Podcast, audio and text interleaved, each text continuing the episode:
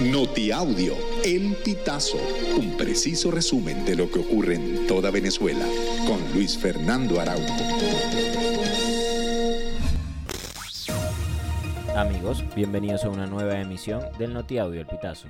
A continuación, las informaciones más destacadas.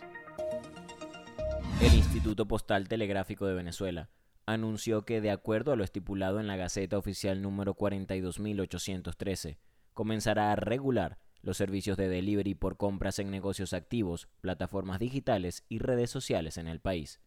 Con esta medida, la prestación del servicio delivery ahora va a requerir de una habilitación postal otorgada mediante concesión por Hipostel. Aunque la normativa ya está en Gaceta Oficial, se espera que Hipostel cree un registro nacional por donde se pueda solicitar los permisos requeridos. El ministro de Asuntos Exteriores español, José Manuel Álvarez, destacó el compromiso inquebrantable de España con la defensora de los derechos humanos, Rocío San Miguel.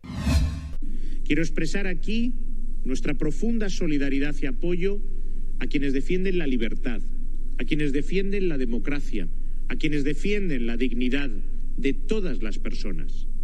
La reciente detención de Rocío San Miguel o la muerte de Alexei Navalny nos recuerda que nuestro apoyo a las voces de estos luchadores por la libertad debe ser siempre y cada día inquebrantable.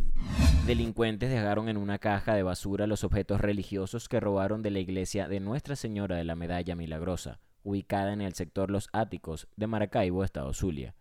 El secretario de Seguridad y Orden Público de la entidad, Ernesto Ibarra, informó que la noche del domingo recuperaron la corona y la aureola robada a la Virgen la Milagrosa, un capón y el portaviril sustraído de la iglesia en la madrugada del sábado. El secretario de Seguridad informó que el delincuente llevó a los funcionarios policiales hasta un terreno baldío cercano a la iglesia, donde ocultó los objetos robados dentro de una caja con basura. El gobierno de Nicolás Maduro extendió por un año más las exoneraciones del impuesto a las grandes transacciones financieras a varias operaciones financieras, bancarias y remesas, la prórroga entrará en vigencia a partir de este 26 de febrero y se trata de la tercera renovación. El presidente de la Confederación Nacional de Industriales de Venezuela, Luigi Picela, consideró que este impuesto debe eliminarse porque afecta a la producción interna. Recordó que Conindustria ha solicitado la eliminación del IGTF en bolívares, ya que el mismo tiene una incidencia del 12% después de sumarlo en toda la cadena de producción. El gobierno de Nicolás Maduro dejó de aceptar vuelos de migrantes deportados desde Estados Unidos y México desde finales del mes pasado, según información presentada por el diario The Wall Street Journal. De acuerdo con cifras de aduanas y protección fronteriza, en octubre, noviembre y diciembre, Estados Unidos enviaba entre 6 y 7 mil personas cada mes en vuelos de repatriación. Sin embargo, las cifras muestran que en enero el número se redujo a 2.727 personas. Amigos, hasta acá llegamos con esta emisión del Notiaudio El Pitazo.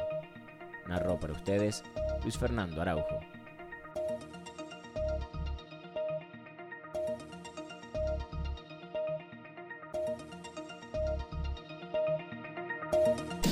Estas informaciones puedes ampliarlas en nuestra página web elpitazo.net. También recibimos tus denuncias vía SMS o WhatsApp a través del 0414-230-2934.